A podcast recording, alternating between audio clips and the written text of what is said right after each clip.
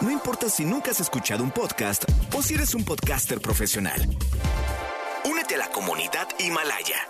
Radio en vivo. Radio en vivo. Contenidos originales y experiencias diseñadas solo para ti. Solo para ti. Himalaya. Descarga gratis la app. No importa cómo estés, siempre puedes estar mejor. Mejor, mejor. Con Reavivadas.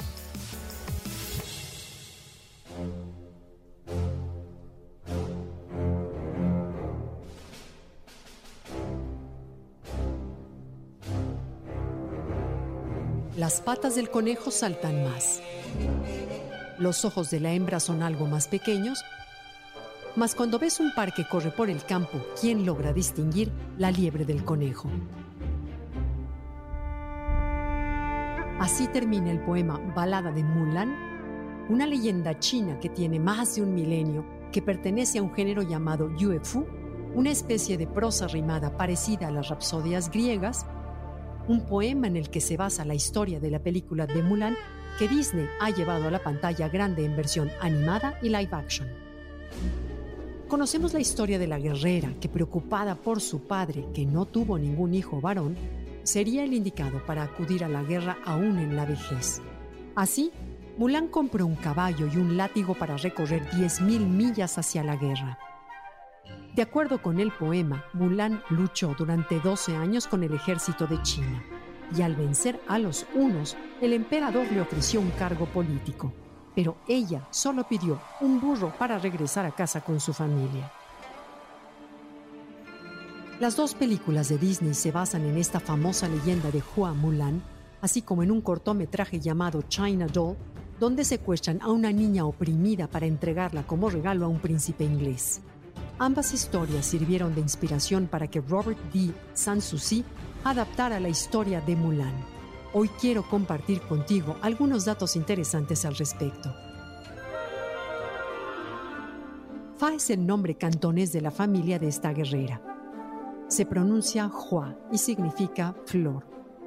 En mandarín, el nombre real sería Hua Ping, que en realidad significa florero y es un nombre muy común en China. En la idea original, Mulan sería rescatada por un príncipe que la salvaría de la opresión y vivirían felices por siempre. Pero el equipo de Disney optó por arriesgarse y hacer que la protagonista luchara por sí misma.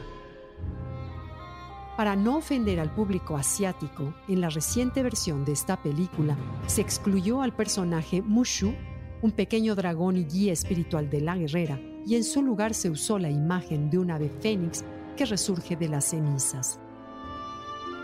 Otro cambio importante es que en esta versión actual, Mulan no renuncia a su feminidad, sino que la abraza para que a partir de una visión honesta pueda luchar exitosamente. También este live action se centró más en la aventura y en la acción, por lo que le quitó la música. La más reciente versión de Mulan es protagonizada por Ji-Fei Liu actriz de 31 años de edad que además de tener una fuerte personalidad, también posee conocimientos de artes marciales. El largometraje está dirigido por Nicola Jan, conocida como Nikki Caro, una directora de cine neozelandesa cuya película Whale Rider fue elogiada y premiada en varios festivales de cine. Nikki manejó con maestría la imagen, las escenas de acción y los detalles de la cultura china.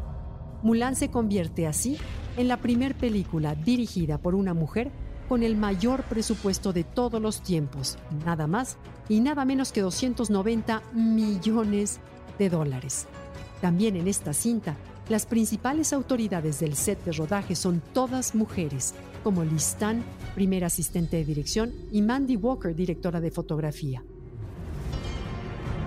Con un mensaje feminista que desafía lo tradicional y va en contra de los estereotipos de género, el live action de Mulan no solo representa un parteaguas en la temática, sino también en el hecho de que es dirigida por mujeres exitosas.